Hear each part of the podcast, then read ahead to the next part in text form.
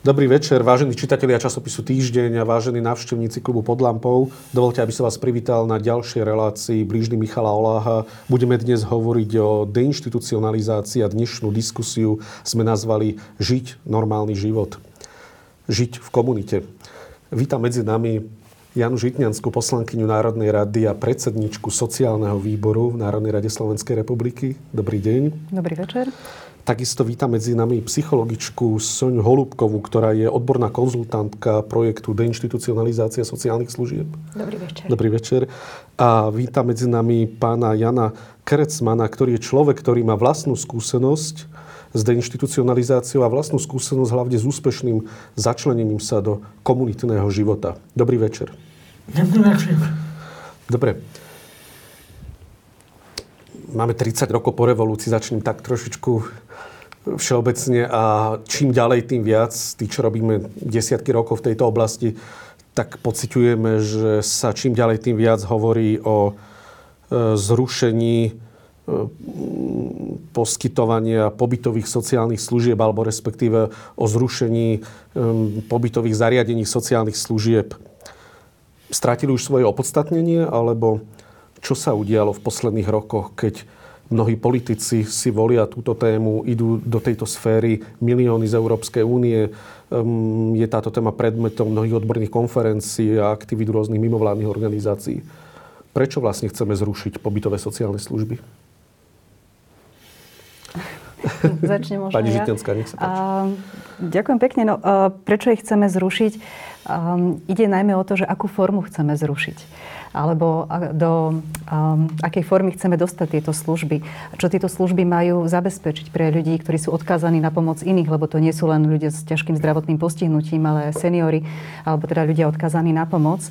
A myslím si, že je to taký prirodzený vývoj, pretože nakoniec každý z nás um, chce byť v tom prostredí, ktorému je čo najbližšie, chce byť pánom svojho rozhodovania, chce žiť v dôstojných podmienkach. Čiže myslím si, že tá filozofia tej deinstitucionalizácie nie len o tom, že teraz ideme rušiť alebo teda nahradiť veľké nejaké budovy menšími, ale že je to aj takéto prijatie, to skutočné prijatie ľudí, ktorí doteraz žili v týchto inštitúciách, a začlenenie do spoločnosti, umožnenie, aby mohli bývať podľa svojich predstav, pracovať, mať priateľov, mať svoj denný režim, taký, aký im vyhovuje, aby mali podporné služby podľa svojich potrieb a nie proste nejako nalinkované. A, a teda naozaj je to aj o tom prijatí, pretože aj keď sme sa rozprávali aj ešte v čase, keď som bola v Európskom parlamente o skúsenostiach v zahraničí, tak niekedy si tak predstavovali, že dobre, že zrušia jednu veľkú nejakú budovu v, v niekde, ale potom tých ľudí umiestnia mimo mesta a tam im dajú tak akože byty alebo... Mm. A to nie je o, tej, o tom začlenení. Čiže my sa bavíme o tom, že naozaj prijať týchto ľudí do toho srdca tej spoločnosti. Ja si myslím, že je to aj o tom, ako sa spoločnosť vyvíja. Či je pripravená prijať odlišnosť ako súčasť e, a, hlavne je zodpovednosť za tých ľudí, ktorí sa odlišujú. E, ja si myslím, že tá doba, keď niekto nevyhovoval a bolo ho treba zobrať do nejakého špeciálneho zariadenia, pretože bol odlišný, už prešla a je to aj o tom, ako sa dokážeme vlastne k tej odlišnosti postaviť, či sa tiež môžeme reflektovať, rozvíjať sa, ale zároveň zobrať určitú časť ako keby e, aktivít do vlastných rúk, že sa nespoliehame, že to urobí niekto iný. A tí, ktorí pracujeme v komunite, tak ako každodenne čelíte výzvam, takže vás to nemôže nechať chladným a vlastne tí, ktorí tú podporu potrebujú, e, zároveň môžu využívať plne svoj potenciál. Pretože tie zariadenia, keďže sú určené pre nejakých ako špeciálne označených ľudí alebo diagnostikovaných ľudí alebo odsudených na takéto formy služieb, tak už svoj potenciál využívať nemôžu. Sa prispôsobujú určitému spôsobu, ktorý v tom zariadení funguje. A ja keďže chodím do tých zariadení, môžem vám povedať, že úplne vynimočne sa stretnem s niekým, kto sa pre takýto osud rozhodol sám.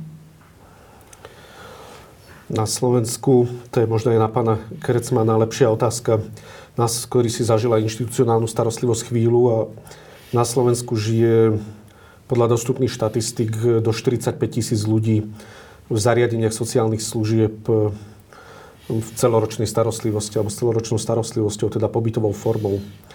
Aké sú vlastne negatívne dopady tejto izolácie na život človeka? Pán Kerecman. Janko, čo všetko, keď si bol v zariadení, by si nemohol a teraz vo svojom živote, vo svojom byte môžeš? Tak možno by ma nebrali ľudia po meste ako normálneho človeka. A teraz ťa berú? Ako, ako mám svoj byt, tak si môžem ísť sem. Nikto mu neprepne, keď pozerá zápas na seriál. Hej, to je jeho základná podmienka. To je športový fanúšik, takže nikto mu nemôže prepnúť program v televízii, keď pozerá. A teraz skús povedať ten zážitok, keď si mal teraz 50 rokov, kto ťa pozval na oslavu? Čo ti urobili? Akú oslavu? Tak e, ako chalani, ktorí ma poznajú, fanatici mi dali, e, mi dali šaj, fotbalisti mi dali dres, všetko, bracha mi robil tortu. Áno. E, Janko mal 50 rokov a keďže je známy ako fanúšik žilinského športu, tak mu žilinskí fotbalisti z klubu športového urobili tričko s číslom 50, lebo mal 50 rokov, na ktorom je meno a vážia si ho ako najlepšieho fanúšika v Žiline. Dám prístre vám na odpoveď. Obhajcovia inštitucionalizácie, ktorých nie je veľa, ale predsa len nejakí sú, hovoria o tom, že keď e, majú možnosť napríklad ľudia s ťažkým zdravotným postihnutím žiť spolu v jednom zariadení, že si skôr nájdu možno nejakého partnera, skôr si nájdu akoby seberovného priateľa alebo životného partnera, ako keď žijú v prostredí, ktoré nemusí byť vždy prajné, ktoré môže mm, byť e, možno, ktoré môže vnímať nejak stigmatizujúci stigmatizujúcu práve rôzne prejavy rôznych druhov postihnutí. Ako by ste odpovedali na tento argument, ale potom sa ešte vráťme k tej otázke tej izolácie. Je to možné, že si tam nájdu partnera a tiež je možné, že si ho tam nenajdu pretože dvaja ľudia sa potrebujú stretnúť, potrebujú sa spoznať, potrebujú mať nejaké spoločné záujmy, potrebujú sa jeden druhému voňať a vtedy môžu vytvoriť partnerstva. Myslím si, že práve v zariadeniach je obmedzená možnosť stretnúť tých partnerov, lebo vlastne je to ako výber robí niekto iný. A ak sa tam ako potom dejú niektoré veci, tak je to pod tlakom toho, že iné možnosti nemajú spoločnosti možno sa viacej stretávajú s, s negatívnymi skúsenosťami od väčšinovej spoločnosti, ale o to viacej tí, ktorí sa tam stretnú, potom majú podobné skúsenosti, e, idú kvôli svojim záujmom niekam spoločne a skôr si toho partnera nájdu. A hlavne sú to vzťahy, ktoré sú budované na skutočných ako Eh, príležitostiach, stretávaniach sa a nie vzťahy, ktoré sú vytvárané ako uh, umelo. umelo. A potom možno tam sa aj otvára tá otázka, že aj keď by takýto vzťah vznikol v tej inštitúcii alebo v tom zariadení, že čo ďalej? Že vlastne pokiaľ tí ľudia zostanú žiť v tej inštitúcii, tak vlastne aký uh, druh života môžu viesť partnerského alebo tak. Čiže preto je veľmi dôležité. Ale nech sa páči. Hneď za chvíľočku, Nie, nech sa páči. Však Povedzte. Nech sa páči, nech sa páči. Daj mi pergamenku, ktorú môžem uznať do konca života. Na futbal. Na futbal. Futbalisti. Na žilinský futbal. Futbalisti mi dali dres. Hokejisti mi dali dres. Jednoducho. Uh-huh. Oni ma tam berú ako... No ste ich obľúbený fanúšik. Toto Janko hovorí, že ako rovnocenného. Hej, uh-huh. že ako normálneho on hovorí. Uh-huh. Teraz sa ale rozprávame o partnerstve. Ty máš nejakú partnerku? Uh, no, nemám. Mal som a už nemám. Mal som, ale jednoducho... Nevidie vždy. Našla si iného a... Áno, aj to sa v živote stáva. Našla si iného a... Áno, to sa stáva. Hej.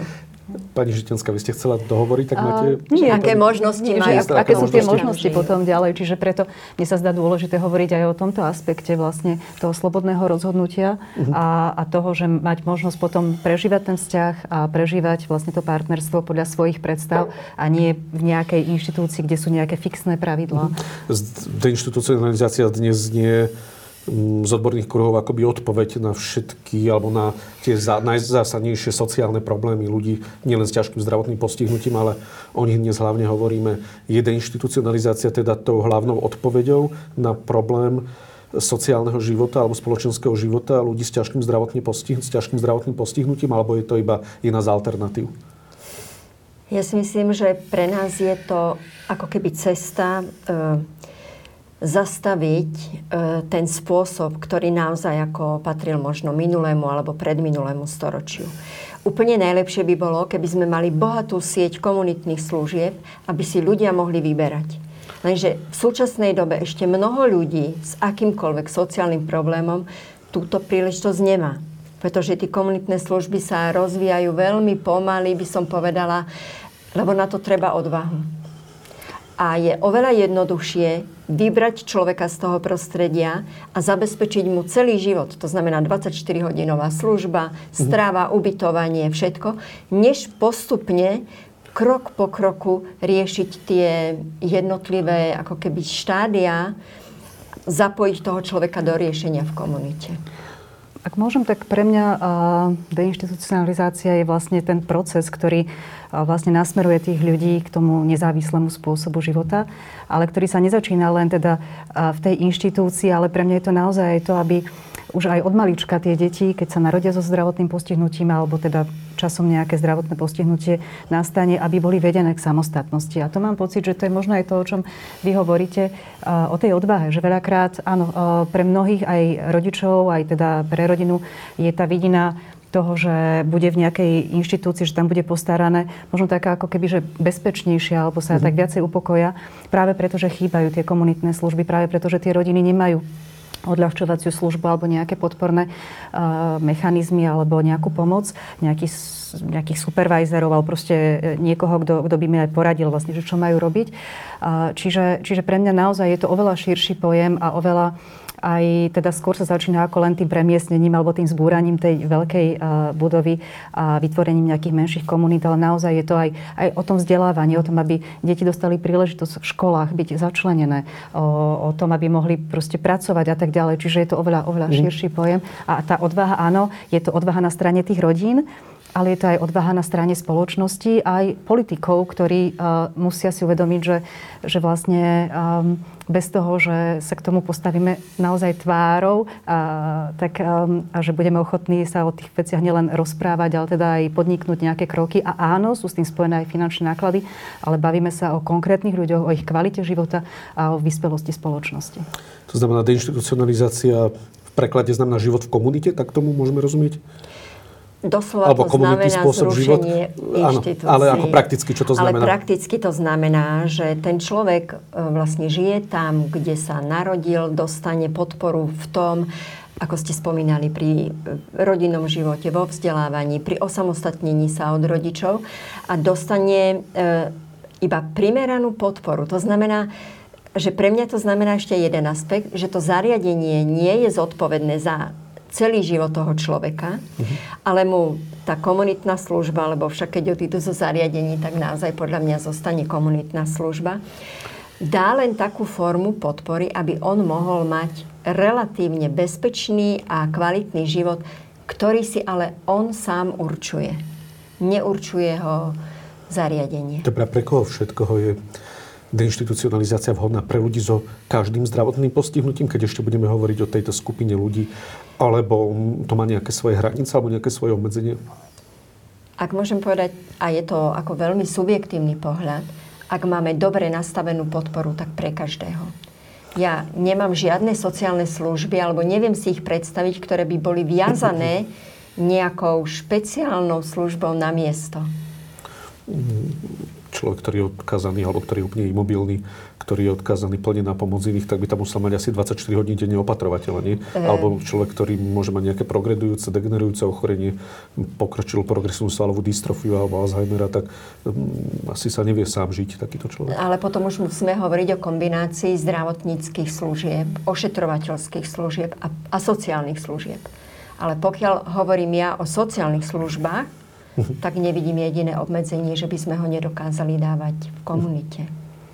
Práve tým lepším prepojením, presne ako bolo povedané, toho zdravotného aspektu a tých sociálnych služieb, vieme docieliť to, že naozaj aj ľudia, ktorí sú alebo majú ťažké zdravotné postihnutie a konkrétne aj tie diagnózy, ktoré ste možno spomínali, tak uh, tiež by dokázali žiť v menších uh, komunitných nejakých prostrediach len teda potrebujú, áno, aj tú ošetrovateľku, možno potrebujú lekára, ktorý častejšie navštívi túto rodinu alebo, alebo túto menšiu komunitu. Čiže je to naozaj o tom prepojení lepšom medzi zdravotníctvom a sociálnymi vecami.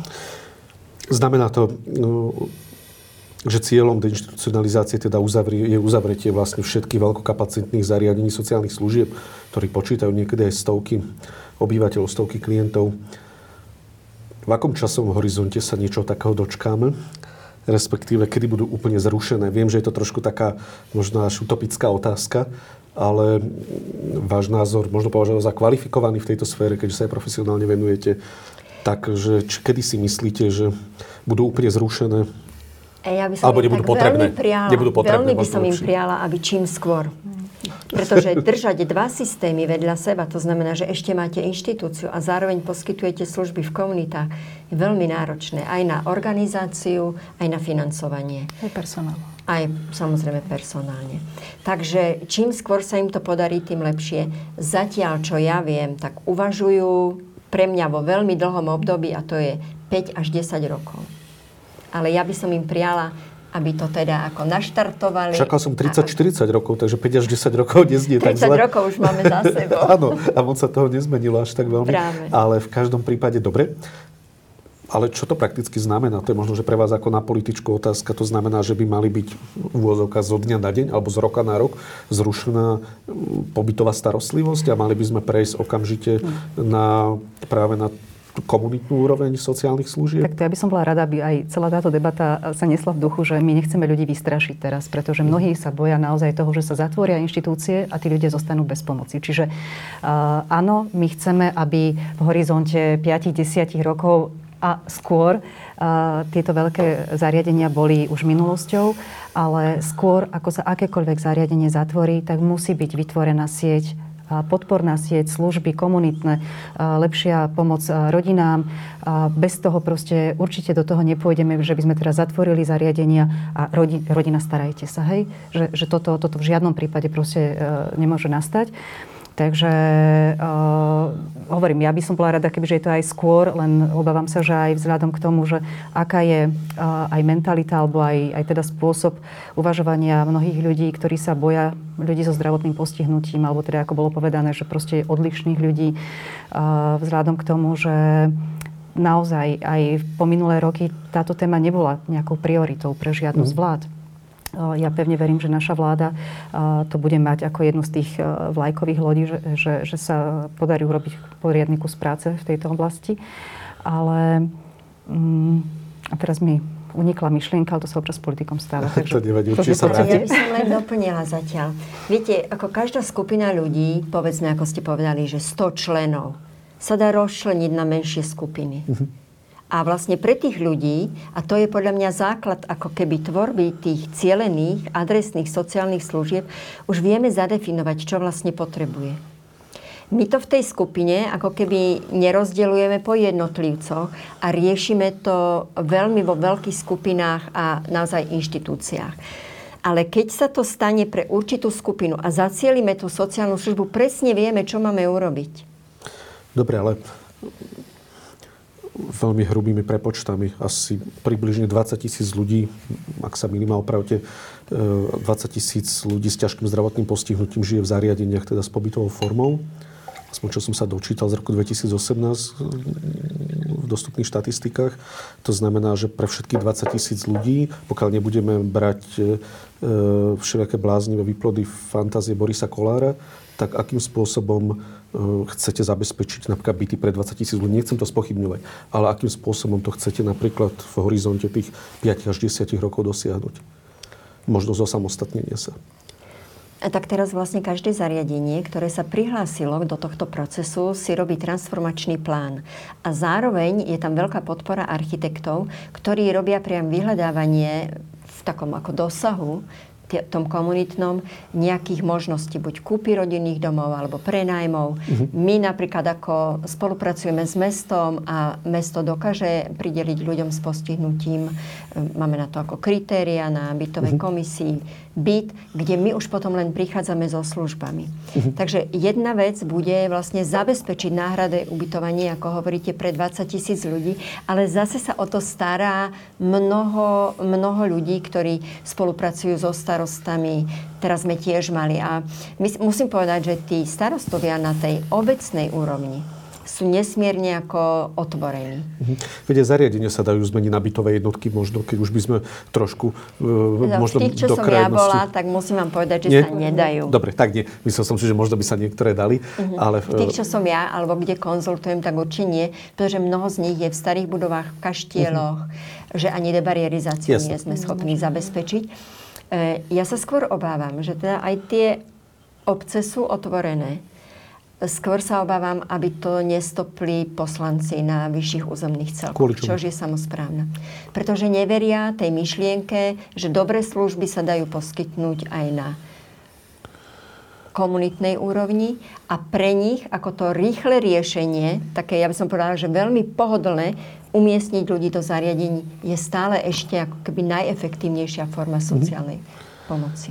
Ak môžem iba doplniť, a to je to, čo som vlastne chcela aj v tej predošlej odpovedi, keď sa bavíme o tejto téme, tak uh, treba hovoriť aj o tom, že vlastne uh, kto by poskytoval tieto služby, lebo to je obrovský problém na Slovensku naozaj nájsť ľudí, ktorí sú ochotní robiť či už osobných asistentov alebo vôbec uh, ísť do tejto sféry. Jednak je to slaboplatené, a takisto aj, čo mi hovoria absolventi sociálnej práce, že vlastne oni počas toho štúdia sa praxe takmer ani nedotknú, alebo teda nejakých mm. konkrétnych ľudí so zdravotným postihnutím. Čiže aj na tejto strane my musíme urobiť poriadny kus práce, aby naozaj ľudia, ktorí sú odkázaní na pomoc iných, mali tých osobných asistentov alebo ľudí, ktorí ich podporujú, ktorí majú to adekvátne vzdelanie a vedeli vlastne, mhm. aký, akým spôsobom s týmito ľuďmi pracovať.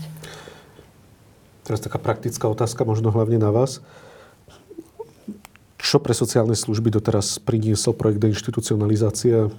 Máme už nejaké zariadenia, alebo máme už nejaké mesta, miesta, obce, ktoré by mohli byť takou výkladnou skriňou, kde by ste mohli všetkým županom ukázať, že pozrite sa, toto je deinstitucionalizácia a takto toto funguje už 10 rokov, 20 rokov, alebo nejaké teda relevantné obdobie. Takže začnem ešte raz. E, čo pre sociálne služby doteraz priniesol projekt deinstitucionalizácie? Zatiaľ je to mnoho ľudí, ktorí prešli vzdelávaním, ktorí vôbec sa nastavujú na postoje, že zdravotne postihnutý človek nemusí byť len odkázaný eh, na celoročnú starostlivosť, ale má svoje silné stránky, eh, má možnosť byť produktívny, má možnosť pracovať. Alebo naopak, ako má možnosť si užiť aj ten koniec života ako v relatívnom bezpečí a eh, s kvalitným životom tak e, ľudia boli vzdelávaní. Máme také, ako by som povedala, že začiatky, začiatky e, deinstitucionalizácie. Boli sme spolu v Lučenci, áno, kde sme im rozprávali, že ľudia majú právo voliť a Janko ich tam mm. teda provokoval, aby šli voliť, lebo to je ako volič, ktorý má svoj názor. A bansko kraj, ako musím povedať, že je najďalej v tom uh-huh. procese, ale nie je ešte na konci. Áno, ale pardon, ja si pamätám, že keď sa robili koncom 90. rokov na Mokrohajskej, už vtedy sa hovorilo o deinstitucionalizácii ako o niečom, čo je na spadnutie. Behlo 25 rokov a stále to nespadlo. To znamená, že čo, čo tomu tak bránilo to štvrtstoročie? Alebo čo sa dialo? Bolo to nevola politikov, alebo dá sa povedať nejak e, tá jasná tá príčina? Viete čo, ja si myslím, že je to aj e, vlastne ako keby, kam tie peniaze plynú. ak peniaze prioritne budú plynúť ako do zariadení, ktorí majú relatívne zabezpečený, pretože samozprávne kraje, keď prevzali štátne zariadenia, tak ich zobrali ako rozpočtové organizácie. Takže pre nich to znamená určitú finančnú stabilitu. Uh-huh. Myslím si, že to je jeden z dôvodov. E, druhý je, že ten občan síce si môže voliť, ale Predovšetkým sú preferované celoročné pobytové zariadenia, takže aj tam je taká väčšia istota, že tu keď sa dostanem, tak už sa o mňa postarajú. Áno. Tak paradoxne musím povedať, že niektoré naše zariadenia majú aj cintoríny. Uh-huh. Hej? To znamená, že je to naozaj ako na doživotie a to nemyslím len zariadenia pre seniorov. Takže taká väčšia finančná stabilita. Všetky komunitné služby, ktoré sú buď na úrovni financovania a sú e, ako keby e, zodpovedné obce, tak sú vo väčšom nebezpečí. A neverejní poskytovateľia, keď s vami robia zmluvu iba na rok, tak tiež je to relatívne menej stabilná pozícia. Mhm. Takže aj tie peniaze, kam idú, tak to má tendenciu sa naplniť. Rozumiem. E, poďme k sa pochváliť, teda, alebo vy sa pochválte, ktoré zariadenia sú teraz možno, že také, alebo zariadenia teda, kde tá deinstitucionalizácia prebehla príkladne, keby nejaký starosta, alebo primátor, alebo župan, alebo nejaký politik nás teraz sledoval, tak eh, kam by ste ho pozvala ukázať mu, kde aspoň niekoľko rokov dobre funguje deinstitucionalizácia v praxi? Myslím, že máme jediné miesto na Slovensku. Aha, takže len jediné. Tak to nemáme ťažké. Tak to nemáme ťažké. Ktoré? A to je teda bývalý domov sociálnych služieb Slatinka, uh-huh. kde je ten ako e, polovnícky zámoček už zostal iba ako galéria uh-huh. a oni už sú rozmiestnení ako v menších komunitných, majú všetky formy od teda domova sociálnych služieb cez podporu samostatného bývania a zariadenie e, podporovaného bývania. Pamätám si, keď e, transformácia detských domovov, sociálno-právnej ochrany detí, keď vznikali profi rodiny, aký bol cirkus ohľadom toho na niektorých samozprávach, ale aj v štátnej správe, že či sa náhodou neobchoduje s domami, či sa neobchoduje s bytami. Pamätám si, že bol veľký problém ohľadom vlastne peňazí. Zdrojom všetko zdaje láska k peniazom sa hovorí v jednej takej mudrej knihe. Jeden apoštol to hovoril a um, to znamená, že viete si predstaviť, že s týmto Slováci budú niekedy súhlasiť dobrovoľne, že by zrazu bez závisti po 40 tisícom ľuďom umožnili bývať slobodne a samostatne? Tak ja verím tomu, že aspoň niektorí, ktorí majú v, v okruhu ľudí, ktorých poznajú, tak im to doprajú. Lebo ja mám na to také jedno ako keby príbeh, že či by radšej zobrali ten dom aj s tým osudom toho ťažko postihnutého človeka, alebo by im ho dopriali a tým pádom vlastne ten osud nemusia niesť oni sami. Mm. Dobre. Chcem sa ešte vrátiť k seniorom, pretože spoločnosť, len Slovenská, ale Európska starne. Hovorí sa, že Európa starne, ľudia mladnú, že síce máme vyššiu kvalitu života v neskôršom veku, ale napriek tomu starneme. Ako spoločnosť rodí sa menej detí. Aká je vaša predstava transformácie, nazvem to po starom, domovou dôchodcov, zariadení pre seniorov, teda ako, čo s tými 20 tisícmi seniormi? možno za pár rokov to budú 30 tisíc, 40 tisíc predpokladáme. To znamená, že ako si predstavujete deinstitucionalizáciu u nich? Ja teda veľmi tvorivo, lebo sa ma to osobne dotýka. Hej, ja som vo veku, keď už by som mohla podľa zákona užívať služby domove pre seniorov, tak si myslím, že naozaj je to prevencia. To znamená čo najviac aktivít, zapájanie ľudí, využívanie ich potenciálu aby nezostali odložení a ako keby nepovšimnutí v tej komunite, čo je zase jednoduchšie v komunite, než v nejakých vyšších celkoch. A pokiaľ je už niekto naozaj odkázaný na služby, tak aby to prichádzalo postupne.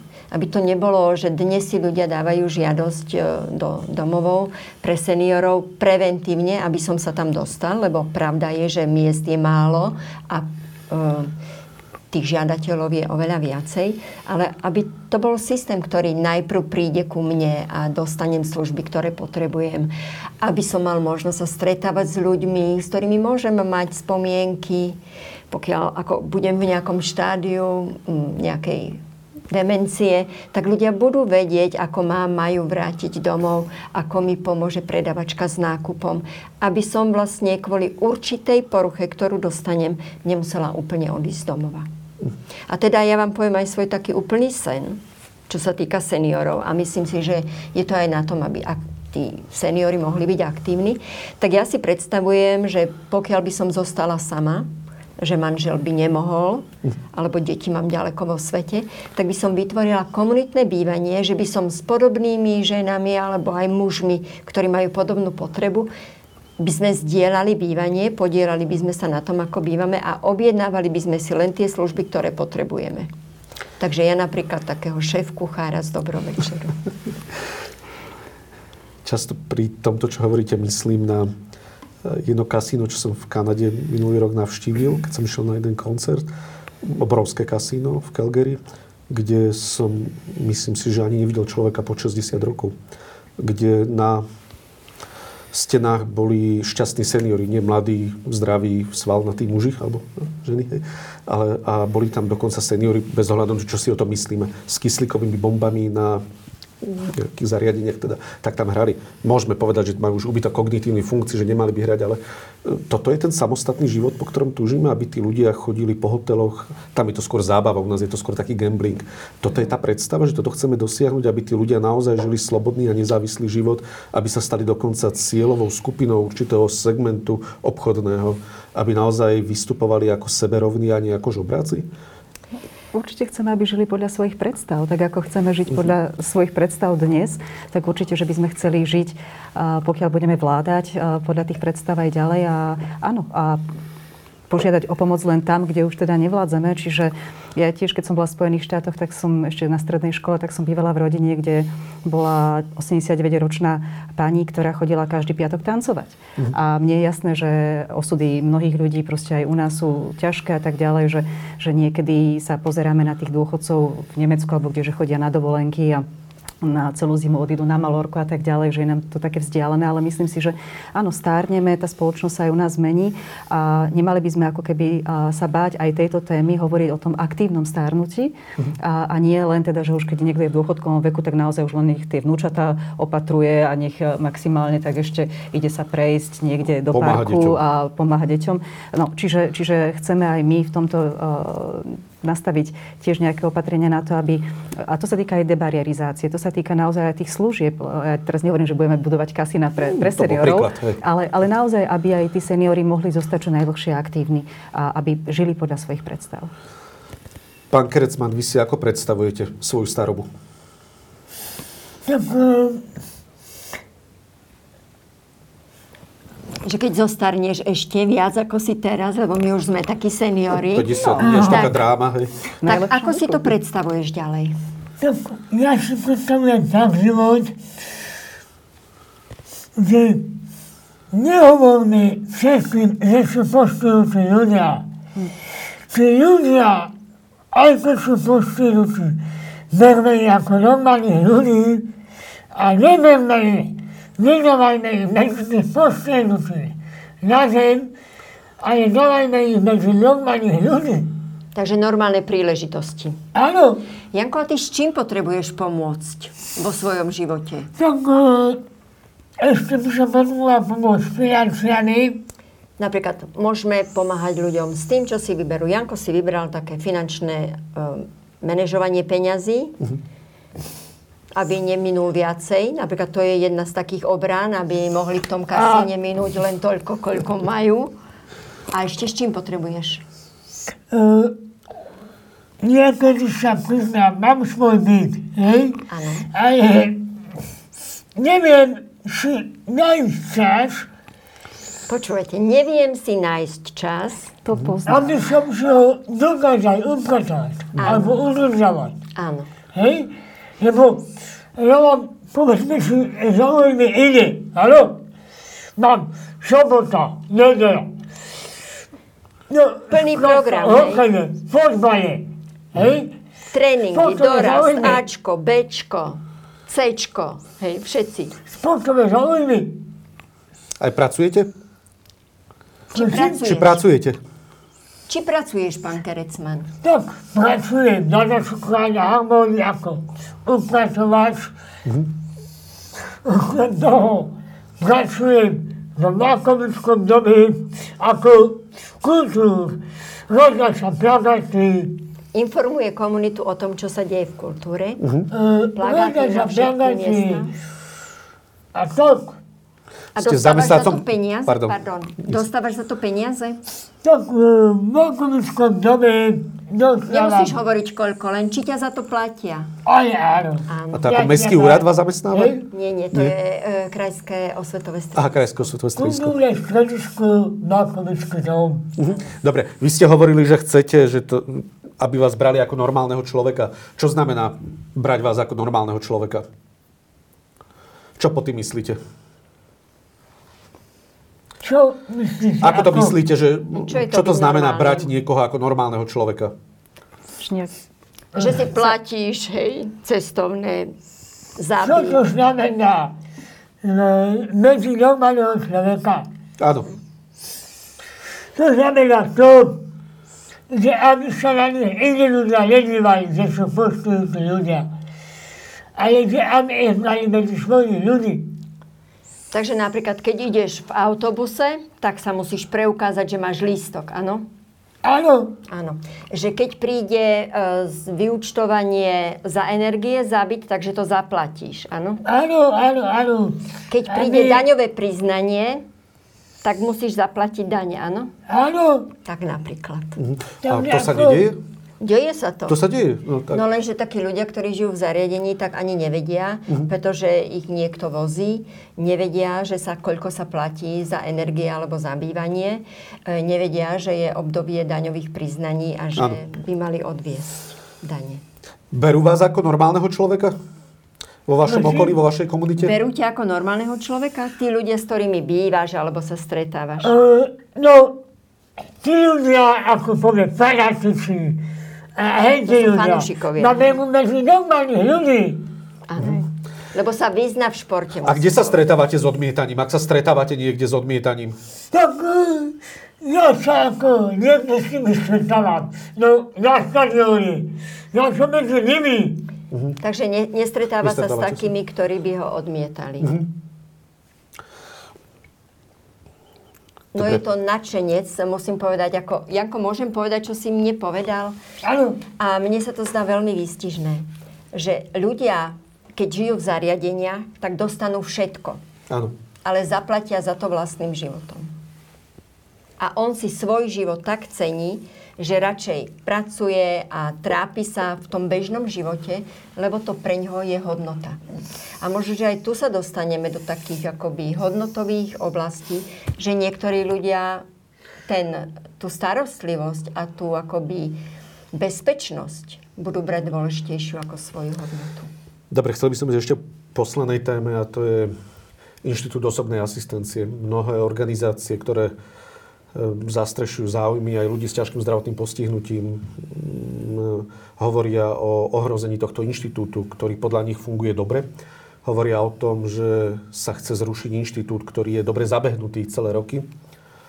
Pre verejnosť je trošku nezrozumiteľný tento problém, alebo nerozumejú, že o čo vlastne ide, čo, v čom spočíva tá hrozba.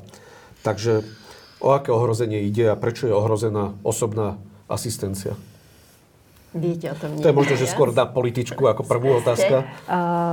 Z tých informácií, ktoré mám, um, tak uh, naozaj myslím si, že v tejto chvíli hovoriť o zrušení alebo o nejakom výraznom ohrození tejto služby je pred, predčasné, pretože naozaj v súčasnosti na ministerstve sa len uh, otvorila diskusia, akým spôsobom nastaviť financovanie sociálnych služieb. A je to téma, ktorá je dosť komplikovaná aj vzhľadom k tomu, že ruka v ruke musí byť robená aj so zmenou posudkovej činnosti. Musíme dobre nastaviť dlhodobú zdravotnú starostlivosť. Čiže ono naozaj je, to, je to komplex rôznych tém, ktoré musia byť paralelne riešené.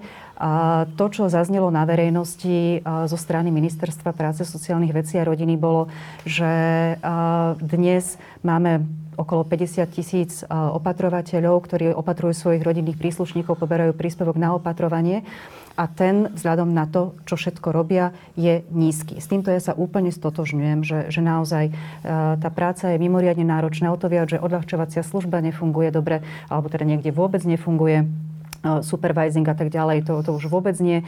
Čiže, čiže určite chceme urobiť oveľa, oveľa viacej pre túto skupinu ľudí, a pre opatrovateľov a pre teda ľudí so zdravotným postihnutím, o ktorých sa títo opatrovateľia starajú.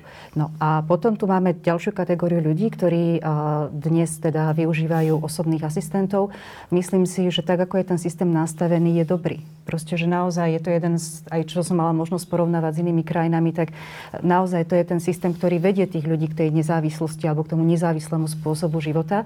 Ide teraz o to, akým spôsobom aj cez tú jednotnú, jednotné posudkovú činnosť, aj, aj cez celú tú reformu nastaviť to financovanie tak, aby bolo aby to bolo zaplatené a aby to bolo aj udržateľné. Mm. Čiže v tomto prvom kroku ja si myslím, že by sme mali naozaj podstatne viacej aj využiť pomoc, ktorá prichádza z Európskej únie. Aj však na deinstitucionalizáciu tam, tam pôjdu peniaze, ale aj myslím si, že aj na nastavenie týchto sociálnych služieb, pretože my potrebujeme naozaj výrazne, výrazne dať viac do sociálnych služieb. A teda rozhodne aj za seba môžem povedať, že, že určite ako nepôjdeme do znižovania štandardov pri osobných asistentov alebo pri tejto sociálnej, alebo teda pri, pri poskytovaní tejto Dobre, a potom ale prečo dochádza vôbec k zmene fungovania tohto inštitútu? Alebo dochádza z toho, vôbec z toho, čo ja viem, z toho, čo ja viem, tak uh, nedochádza k zmene toho inštitútu. Vlastne tá filozofia, ktorá bola aj, ktorá je v programu vyhlásení vlády, je, aby, dos, aby bol ten odkázaný dostal balík peňazí na osobný účet alebo vo forme nejakého, nejakej poukážky a aby za to si mohol kvázi nakúpiť tie služby, ktoré potrebuje, aby si mohol slobodne vybrať, že v akom pomere čo chce. Zatiaľ nie sú finálne žiadne prepočty, čiže v tejto chvíli ako naozaj je predčasné sa ešte o tom baviť. To, čo je ale pre mňa dôležité, a to chcem aj povedať, je, že keď sa budeme o tomto baviť, tak určite ja nechcem, aby sme sa bavili o tom, že tí ľudia budú dostávať balík peňazí podľa diagnózy. Uh-huh. Lebo tá diagnoza môže byť e, rovnaká u dvoch áno, ľudí, áno. ale potreby Rozdiel, rozdielne. Jasne. Čiže my musíme ísť naozaj podľa toho, že aké sú potreby jednotlivca a podľa toho by ten štát ho mal podporiť. Uh-huh. Podľa mňa ten ako keby nástroj podpory cez osobnú asistenciu, ktorá nepatrí do sociálnych služieb, ale je vlastne v kompenzáciách ťažkého zdravotného postihnutia, je výborná filozofia. Ale musím povedať, že napríklad aj Janko si žiadal a rozhoduje o tom lekár posudkový, či ho dostanete alebo nie. To znamená, že nedostávate podľa toho, akú potrebu máte, ale ako rozhodne posudkový lekár. Mm. A to nie je celkom spravodlivý systém. Je to moc subjektívne? Alebo... Je to veľmi subjektívne mm. a samozrejme, že je výborné, ako keď vám niekto prisúdi mnoho hodín osobnej asistencie na základe potrieb, ktoré máte, ale potom niektorí ľudia vlastne ako nedostanú tú potrebnú podporu, ktorú by pre svoj mhm. život potrebovali. A ja ako chápem, teda je to len zjednotenie nejakého systému, aby nechodili od jedného posudkového systému k druhému, pretože ako na služby máme samostatný, na obci máme samostatný, Sociálna pre zdravotné poisťovne, cez sociálny poisťovňu máme samostatný, pre úrady práce máme ďalší systém posudzovania.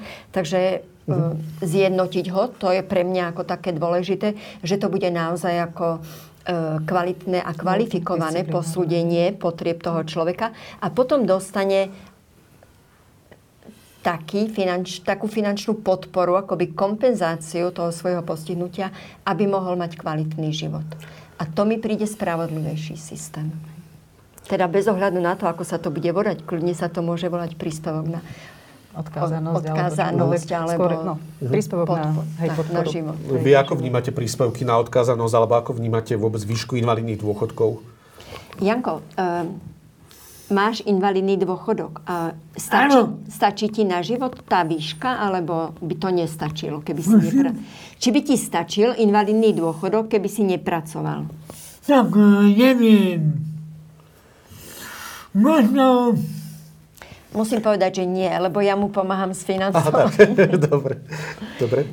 Um, chcem sa vás opýtať predposlednú otázku, potom bude posledná ešte taká, ktorá bude skôr výzvou pre verejnosť. Je deinstitucionalizácia tou najväčšou výzvou pre transformáciu sociálnych služieb v najbližšom období, alebo akú najväčšiu reformu sociálne služby dnes potrebujú? Ja si myslím, že je to oblasť vzdelávania a prípravy na sociálne služby, že už sú v podstate prekonané tieto inštitucionálne formy a nám chýba nová kvalita pre sociálnych pracovníkov a to je komunitná práca. Pretože ja napríklad ako pracujeme v bežných vzťahoch, tak sme oveľa viacej odkázaní aj na prírodzenú podporu. To znamená, že pracujeme so susedmi, s predavačmi, s fanúšikmi, s pracovníkmi verejnej dopravy, s policiou.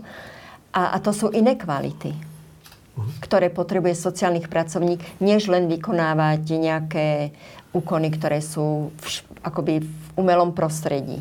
Takže, pardon, čo by ste poradili ministrovi Milanovi Krajniakovi? Na čo sa má zamerať, keby ste mohli určite jednu vec vzdelávanie, vzdelávanie. Určite, určite vzdelávanie zmena postojov sociálnych pracovníkov, sociálnych pracovníkov, sociálnych pracovníkov lenže aj všeobecne ako verejnosti, aby oni vedeli, čo znamená prijať človeka s mhm. odlišnosťou. Že môže to obohatiť život každého z nás, že to nie je nebezpečenstvo. My tu máme príliš ako nastavené postoje e, ochrany nejakej univerzálnej, čistej spoločnosti, by som povedala, takej monokultúry, ako našej slovenskej, keď to tak ako preženiem. Ale máme mnoho moderných mladých ľudí, ktorí ako sa stretávajú s odlišnosťou, vedia prijať a myslím si, že je to aj príležitosť pre komunitu sa rozvíjať. Mm-hmm. Áno, že nie každý bezdomovec musí odísť do Bratislavy, aby dostal nejakú službu, môže Jasne. zostať u nás a my dokážeme nájsť zdroje na to, aby sme mu pomohli. A tým, že ja sa zúčastňujem na riešení nejakého problému, tak sa stávam aktívnym občanom a nie som len ten, ktorý pozerá a nadáva pri televízii. Áno, takže je to podľa mňa veľká príležitosť e, v oveľa širšom meradle. Takže vzdelávanie, pani Žitňanská? Určite to vzdelávanie, ja som to spomínala už aj predtým. A určite je veľkou výzvou aj... Um, áno, nabrať tú odvahu a povedať, že aj to bude niečo stáť, pretože potrebujeme, potrebujeme navýšiť financovanie sociálnych služieb. Um, a teda ďalšou výzvou sme sa rozprávali teda o vzdelávaní ľudí, ktorí by mali byť tými, ktorí, ktorí pomáhajú a podporujú, ale pre mňa naozaj tá celá téma sa začína už pri zistení, že dieťatko sa narodí so zdravotným postihnutím. Čiže pri tej prvej nejakej pomoci, pri včasnej intervencii, pri tom, aby tieto deti dostali šancu sa dostať do škôlok, do škôl. Čiže toto všetko sú výzvy, ktoré teda smerujú na jednotlivé rezorty, ale myslím si, že by to malo byť, um, to pojitko by malo byť to, že naozaj chceme tú spoločnosť takú tú skutočnú. Pretože o, títo ľudia sú medzi nami, len my si zatvárame oči. Proste oni sú zatvorení v tých inštitúciách, ale oni tu sú. A naozaj, a ja to zvyknem hovoriť a už som tým známa, proste, že nikto z nás nevie, kedy on alebo jeho blízky sa dostane do situácie, kedy bude potrebovať tú pomoc. Čiže uh, robme to trošku aj zo zištných dôvodov, toto všetko, že, že naozaj proste stárneme, môže sa niečo mm-hmm. prihodiť nám, našim blízkym. Čiže majme tú odvahu dať viacej financií, otvoriť sa viacej pre ľudí, ktorí potrebujú nejakú pomoc. A naozaj je to o tej, o tej tolerancii a, mm-hmm. a mhm. o, tom, o tom prijatí. Ja to sa raz hovorím, že všetko v živote robíme z lásky alebo z nutnosti, tak možno z nutnosti, keď už nie z lásky. Ale pán Kerecman, chcem sa aj vás opýtať, čo, keby ste mohli, čo by ste poradili ministrovi práce, sociálnych vecí a rodiny v oblasti sociálnych služieb? Akú zmenu by mal ako prvú urobiť?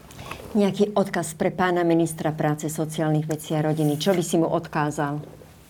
Oh, tak čo by som odkázal ministrovi práce? A sociálnych vecí. A sociálnej rodiny? Aj rodiny, áno. Um, nech nájde pre postihnutých ľudí prácu. Mhm. Aj to je veľká téma. Dobre. Aby mohli byť užitoční, áno? Aby mohli byť užitoční. Aby mali čo, aby mohli si postihnutí ľudia pracovať. Niektorí môžu a niektorí nemôžu. Mhm. Takže ten odkaz je vzdelávanie a práca. Posledná otázka teraz na vás všetkých ako môžu bežní ľudia, ktorí nás počúvajú, ktorí nás budú čítať, pomôcť ľuďom s ťažkým zdravotným postihnutím žiť komunitným spôsobom života. Teda deinstitucionalizovať sa trošku tak. No, pre mňa taká jedna skúsenosť je naozaj to, že, že veľakrát aj keď bola nejaká ambícia proste niekde umiestniť nejaké aj menšie zariadenie alebo aj proste zriadiť nejaký byt a tak ďalej, že niekedy sa spisovali petície. Proste ľudia, ktorí mali týchto ľudí mať vo svojej blízkosti, proste išli až tak ďaleko, že spísali petíciu, že si neželajú mať vedľa seba ľudí, ktorí sú iní. Čiže taký, taká možno výzva smerom k verejnosti, že, že skúsme naozaj byť tolerantnejší a naozaj nevidíme za každou nejakou rozdielnosťou alebo inakosťou ohrozenie. Proste uh, títo ľudia sú normálni ľudia, tak ako my. Možno potrebujú niekde viacej pomoc, podporu, ale tak ako bolo povedané, proste chcú žiť, chcú pracovať, chcú byť užitoční, čiže ako nejako ich nedávajme nabok a nezatvárajme niekde, ale skúsme naozaj byť tí, ktorí sa nebudeme brániť tomu, aby prišli a bývali a žili vedľa nás. Mhm. Ďakujem pekne. Tiež si myslím, že by mohli odložiť strach z tej odlišnosti a že by tam nastúpila zvedavosť že by sa mohli pýtať, že by tie akoby špecifika toho jednotlivého človeka skúmali a veď to nebude ako v jeho okolí tisíce ľudí. To možno bude jeden, dvaja. Aby boli skôr otvorení, zvedaví, zisťovali, čo by mohli, ako by mohli pomôcť. Pre mňa najlepšou pomocou je, keď sme sa stretli so susedmi a jedna pani povedala, že ja teda toho veľa nemôžem, ale keď by vám odpadol gombik, tak ja vám ho prišiem. Mm-hmm tak im prajem, aby našli v sebe tú silu a urobili len to, čo môžu, aby nerobili nič na silu, aby, e, aby to mohli uniesť. Ale nech sú zvedaví. Pán Kerecman, ako môžu ľudia najviac pomôcť, alebo ostatní ľudia, ktorí sú zdraví, ako môžu pomôcť tým, ktorí trpia nejakým ťažkým zdravotným postihnutím? Ako majú zdraví pomáhať teda ľuďom s postihnutím? Nejaký odkaz pre zdravých ľudí, aby prijali ľudí s postihnutím? Čo by si im odkázal? Uh, odkaz pre zdravých ľudí, aby vezmuli ľudí s postihnutím medzi zdravých ľudí. Áno. Čo by mohli robiť? No, mohli by sa na nich dívať ako na normálnych ľudí. Uh-huh. To znamená dôstojne a s rešpektom, áno? Dôstojne. A s rešpektom to ja len preložím, lebo my sme si to hovorili, Hej. že je brať ich vážne. Uh-huh. Hej? Nebrať ich ako deti, alebo Rozumiem. s rešpektom je brať vážne. A keď nerozumejú niečomu, tak čo majú robiť? Tak sa ich spýtať, ako im majú pomôcť, alebo... Čo potrebujú? Rozumiem. Čo potrebujú? Jednoducho, ja som už toho zažil dosť. To je pravda. Hej? Chceš povedať jeden dobrý príklad? Keď ťa okradli, keď ho okradli na zastávke, Janko samozrejme vie a telefonuje mestskú policiu a zatiaľ jeho sused, ktorý tam býva, mladý chalan, chytil zlodeja a doniesol mu tú peňaženku. Uh-huh. Tak dá sa urobiť aj málo a znamená to pre človeka to veľa. veľa. To je veľa, hej. Ďakujem veľmi pekne Jánovi Kerecmanovi, ktorý má vlastnú skúsenosť s komunitným spôsobom života a je vlastne takým dobrým vzorovým príkladom, ako má vyzerať inštitucionalizácia v praxi, že? Ďakujem vám veľmi pekne za to, že ste prišiel medzi nás do tejto diskusie. Ďakujem veľmi pekne. Ďakujem veľmi pekne aj pani Sone Holubkovej, ktorá je garantkou projektu deinstitucionalizácia, ktorá ako vidím si aj takou dušou deinstitucionalizácie. Garantkou nie som, ale konzultantkou. Konzultantkou, áno, áno, áno. Konzultantkou Áno, sa. snažím sa ich podporiť, aby sa nezlakli. Áno, ale duchovne to tému teda aj garantujete tým pádom. Ďakujem veľmi pekne pani poslankyni Jarni Žitňanskej, ktorá je predsedkynia sociálneho výboru, aj za to, že ste verná tejto téme, ktorá nemusí vždy prinášať veľa politických bodov. Ďakujem, že ste prišla medzi nás. S radosťou. Ďakujem. Ďakujem pekne. Ďakujeme za pozvanie.